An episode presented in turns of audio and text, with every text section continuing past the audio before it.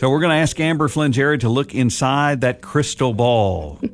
How long is this crazy market going to last? And when we talk about crazy, this is a crazy good market. Oh, yes, absolutely. It's the best I've ever seen it. I've, I've been in real estate business uh, over a decade and, of course, came in when it had the lowest of the lows. But we hit a pretty big, you know, spike in, you know, 2011, 12, and then it's just continued to grow.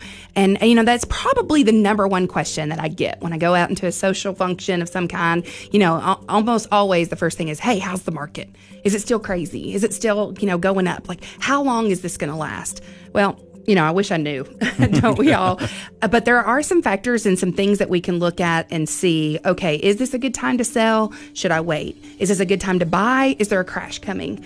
Um, we've been saying for probably two or three years that we don't know that we can continue on the pace that we have. And guess what?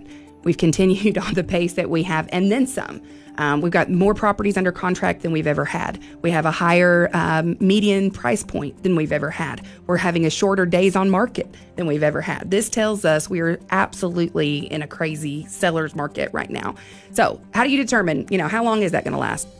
Nobody really knows, but the factors that we can kind of look at and why we're seeing things, you know, move at the fast pace that they are is interest rates for one. I mean, they're they're historically low. Um, the Fed has said that they're going to hold close to that zero at least through 2022. You know, so that would tell me we have at least a year, two, three, probably of the low interest rates that continue to fuel the market. You know, to begin with.